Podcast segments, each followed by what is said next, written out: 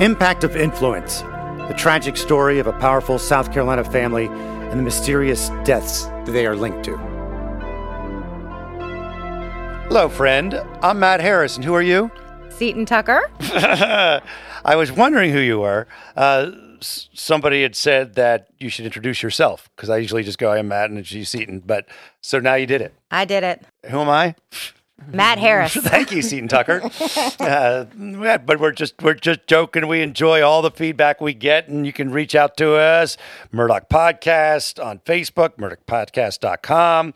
And yeah, we try to answer as quickly as we can, but we get a lot. You want to take this one now? yeah, let's sure. let's do it. Uh, here's an example. Alba on Facebook messaged, Hi, I enjoy most of your episodes, but the ones that you call an interview with Alex's brother are very disappointing. It's all hearsay. We aren't allowed to hear him in his own words. Everything is filtered through Seton, and we have to take everything at face value, and nothing in this case can be taken at face value. Why are you carrying his this guy's water? I know you say you're trying to be fair, but these episodes, along with that one interview with a local resident, make me seriously doubt your fairness and partiality. Just my opinion. Thank you. Do appreciate you listening and asking. Explain again for those who don't know why Alex brother John Marvin does not come on the podcast with us. Well, I think he's just more comfortable giving an interview instead of appearing on a podcast. Uh, he could have also been advised by his attorney not to. I don't really know that for sure. We hate to have a listener disappointed. I'm glad that she's going to continue to listen to us. Uh, we try to present all sides on our podcast, and I just personally thought it would be interesting to hear what John Marvin had to say about the events of the day of Maggie and Paul's death. And I agree, and I found it interesting. And it is up to you as a friend and listener of the show to decide which parts of any interview we have with someone you think are uh, is the truth or not the truth. That brings us to this episode, which we're going to talk about some of the legal stuff that's happening. So we bring in our legal analyst, former DA, former defense attorney, John Snyder.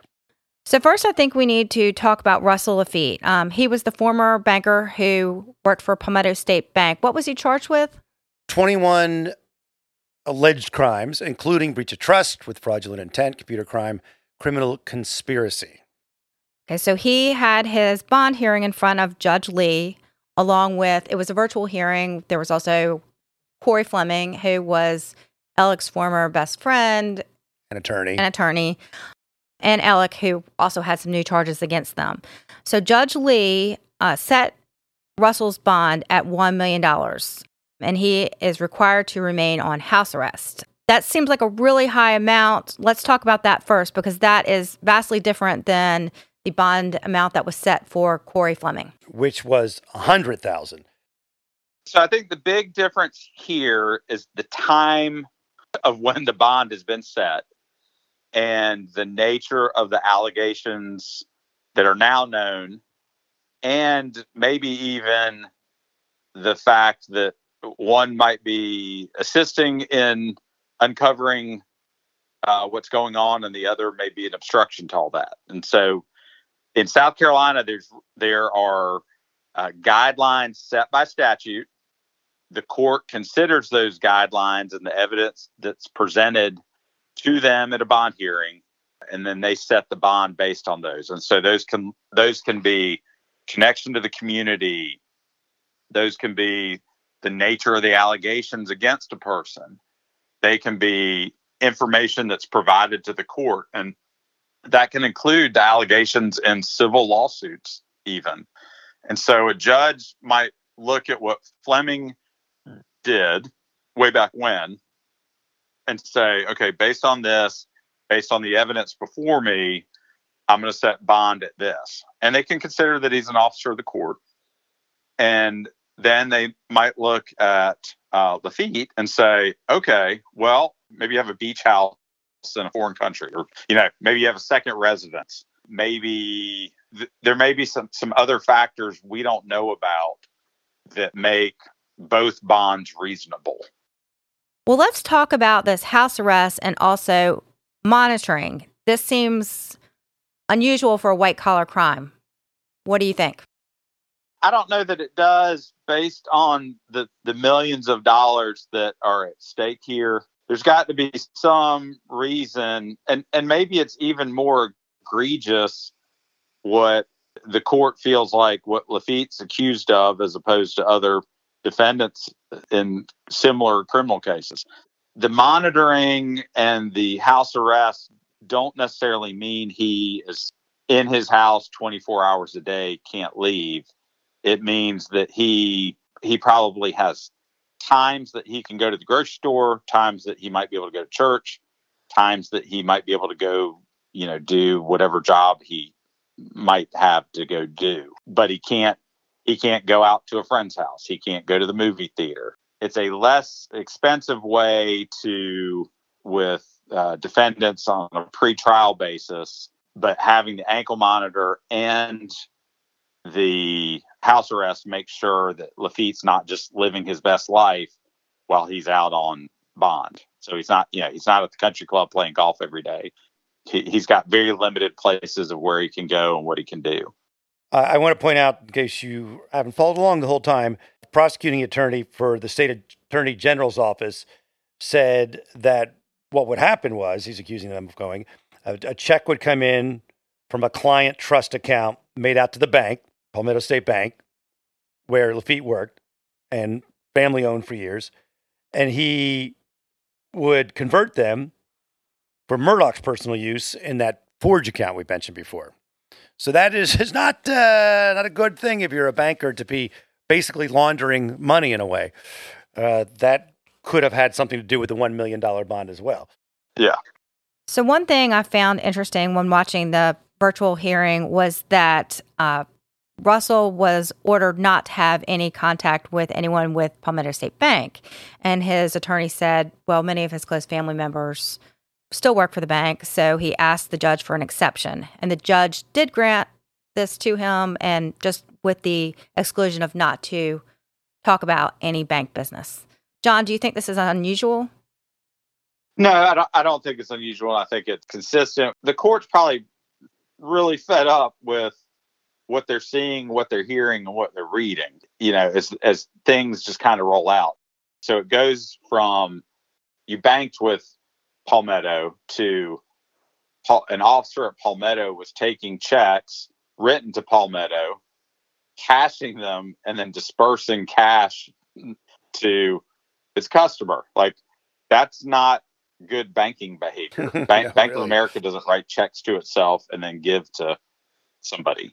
Well, I guess it would be unusual for the, the, court to say you can't have contact with your sister or yeah, you know, other family members, but it also brings up the problem of how can you guarantee they're not going to discuss any banking business?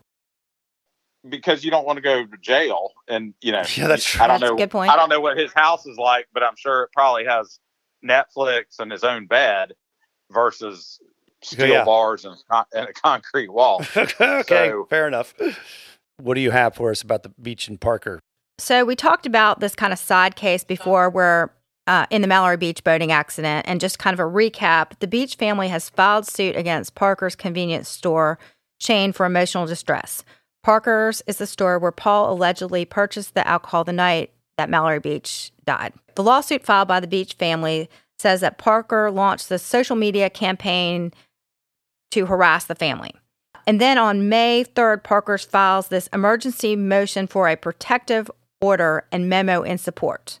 And I think this has to do with the beach team had previously had a subpoena where they wanted to get documents from a PR team called Push that was hired by Parker's in the aftermath of the boating accident.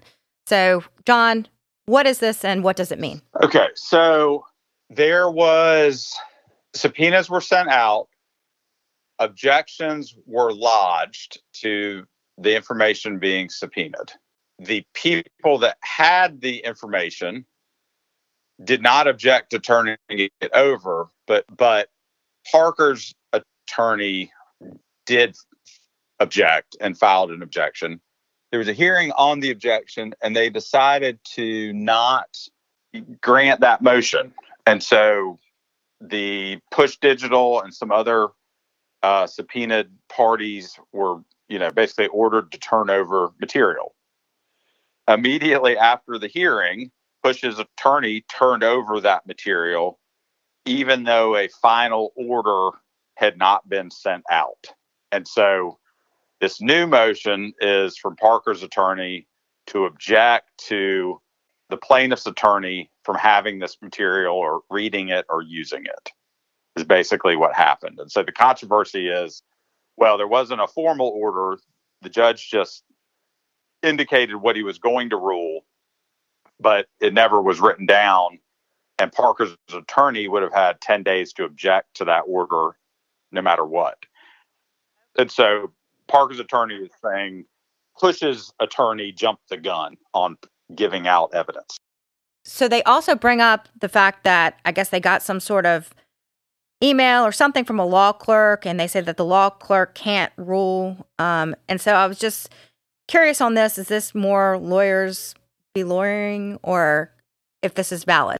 I think Parker's attorney in spirit is correct, which is an order isn't valid until a judge signs it. So what Parker's attorney is saying is that push pushes attorneys release this information prior to an order allowing them to release the information was issued.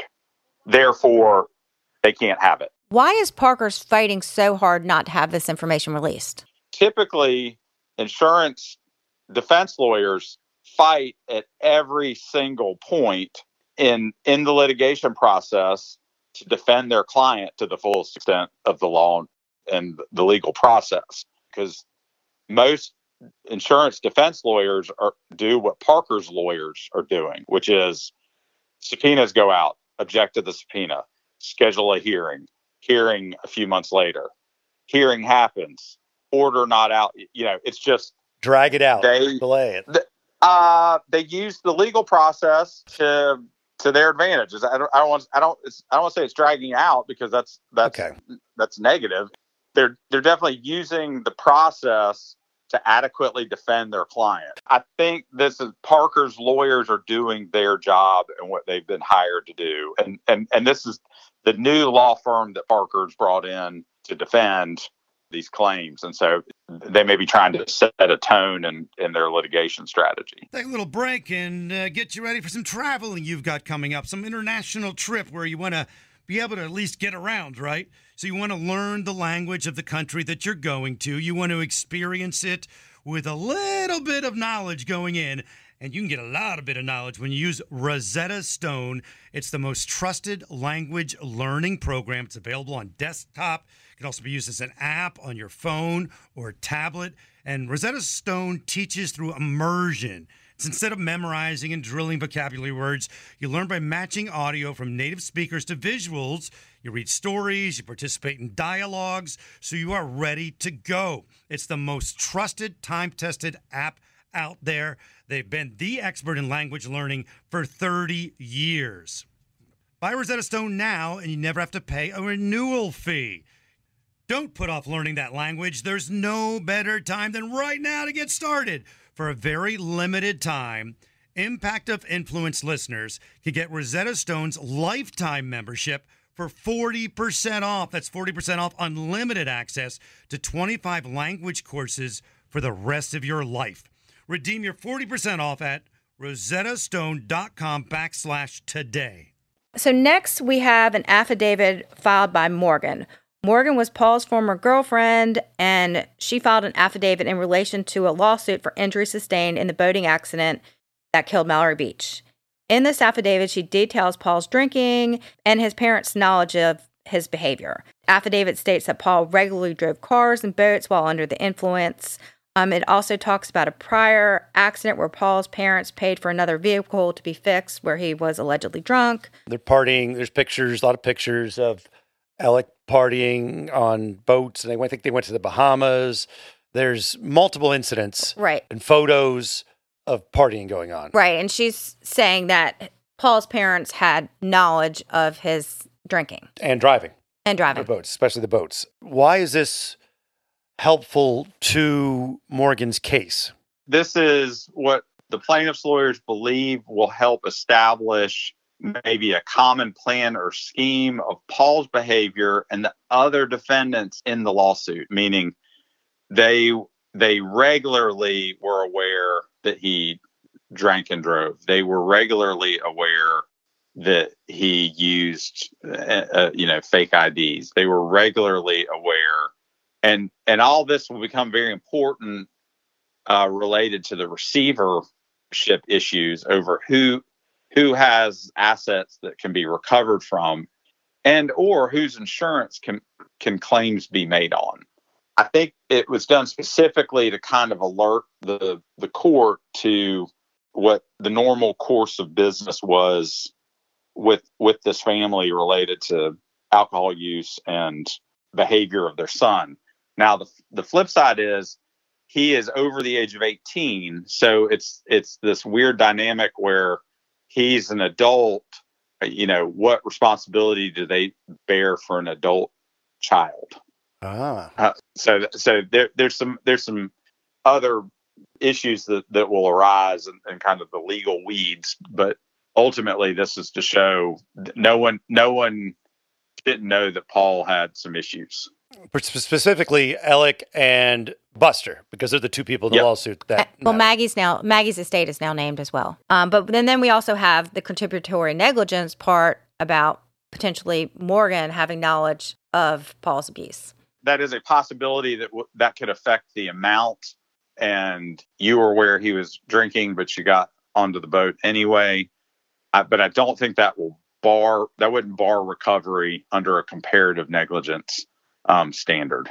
We have more on jailhouse tapes? Yes, we have a little bit more on jailhouse tapes. These were the tapes of Alec talking to family members and others that were released to some news outlets. So we have a motion for entry of a confidentiality order that was consented by all parties. So why would everyone agree to this, John?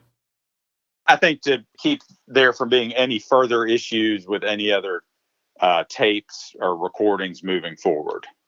I think it's probably just good policy to to try to focus on the issues at hand, not cr- not create new issues. Because the new issues could potentially hurt the prosecution of Alec down the line, right? And they don't want that. As far as like jury jury pool and all that stuff. Yeah, when you get a Yeah. conviction, you want it to be a, as clean as possible conviction.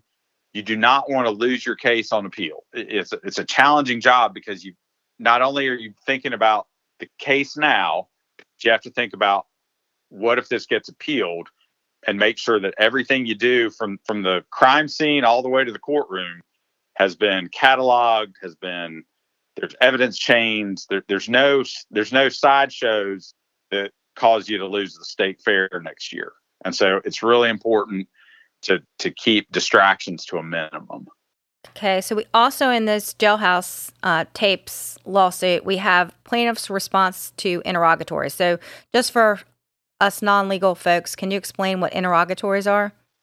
Yeah, so you have you have a lawsuit filed, you have time to respond, and once once that's happened, then uh, the attorneys start sending out discovery, and discovery is depositions, interrogatories, requests for admission, and subpoenas. And so uh, these are prepared questions by one side to the other to the opposite party of them, and asking them to produce evidence and provide responses. So, what does the latest motion mean as far as the commercial gain brought on by these private conversations and the they mentioned exploitation in these conversations? What does that mean?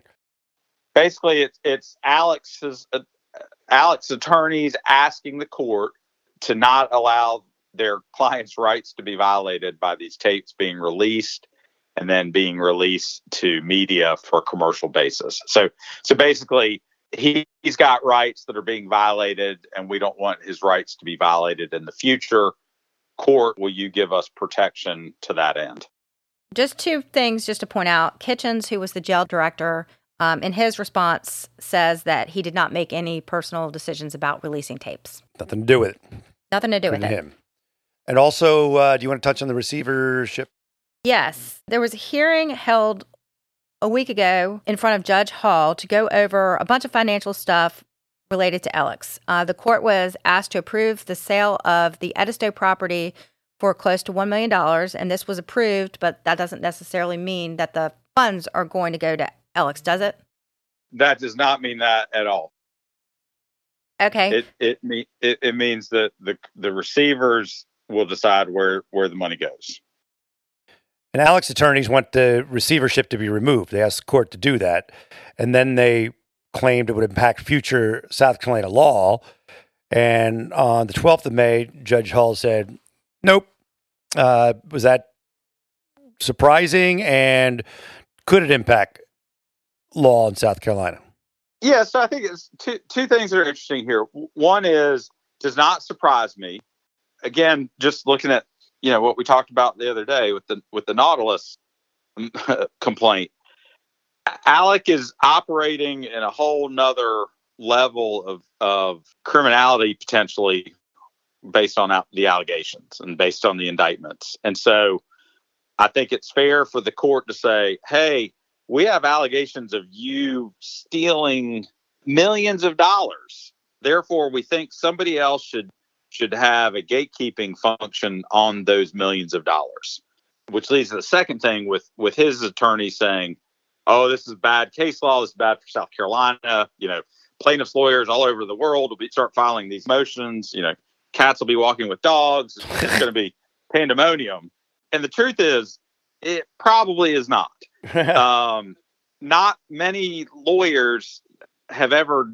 I don't think anyone's ever done anything like this, and that I've ever heard of. And so, this is a rare case, and most PI cases don't involve people that were engaged in massive criminal schemes. That, and so I think I don't I don't think this will become the norm. Well, Harpootlian did refer to it as the Murdaugh loophole, so I thought that was kind of yeah interesting. But you're like you're right. This is an outlier, and it's not going to cause a major shakeup. You're thinking, John. And if the sta- I mean, if the standard is okay, if the standard is receivers are appointed in cases where the defendant is a uh, was a practicing lawyer that stole millions of uh, you know allegedly stole millions of dollars from people uh, okay, if that's the new case law, then then lawyers that steal millions of dollars be aware that you might have a receiver appointed in Uh-oh. case. That'll stop them. Yeah, that's. I mean, that's kind of that's that's how this all plays out. I I don't. I think it's appropriate to have a receiver. The only bad thing about receivers is they're expensive, and so a lot of money gets used up. Their latest fee application was for seventy five thousand dollars Hmm. so far. Okay. well, I mean, hopefully they're uncovering where all these millions of dollars that were Th- that's allegedly right. stolen Yep. yep. is. It Yeah. doesn't mean that it doesn't mean that they don't have value, but when there's a business dispute and one party wants to have a, a receiver appointed, I'm like, well, you can have a receiver appointed, but there may not be any money left in the company. If you start running everybody that's working on the company's operations at $400, $500 an hour, you got to have a really good company to survive that. All right. Thank you, John Snyder. Thank you guys. All right. So that's uh, about a wrap on this episode. We started at the beginning of this episode with a couple of comments of where they weren't thrilled with us necessarily, but we always like that, even if you're not thrilled. Uh, this is a comment that says uh, it's been exciting to hear Matt and Seton develop as podcasters. They've created their own niche and style and do it well. No self aggrandizing with these two. They stay focused on the Murdaughs. Number 53. That episode with a former FBI agent and forensic expert is a must. And this person says Matt and Seton have done an excellent job. They often ask the same questions I've been thinking when they have those experts on. So thank you guys. Appreciate it. Yes, thank you. Murdaugh Podcast, murdaughpodcast.com. Reach out. Always grateful. Talk to you soon. True terrors of horror, bizarre happenings, unexplainable events. On our podcast, Disturbed, terror takes center stage. Each episode is a journey into the darkest corners of human existence, delving into bone chilling tales of kidnappings, serial killers, maniacs, and the very essence of your worst nightmares coming to life on this weekly true horror show. Disturbed is not for the faint of heart. It's an exploration of real, unadulterated horror sourced from everyday people. Each episode is a descent into the macabre, where we narrate stories that will leave you on the edge of your seat and crawling in your skin. We navigate the disturbing narratives that lurk in the shadows, offering a raw and unfiltered listen into the most terrifying aspects of the human experience. Enter at your own risk and let the unsettling tales unfold in the haunting realm of Disturbed. And remember, listeners, stay safe out there.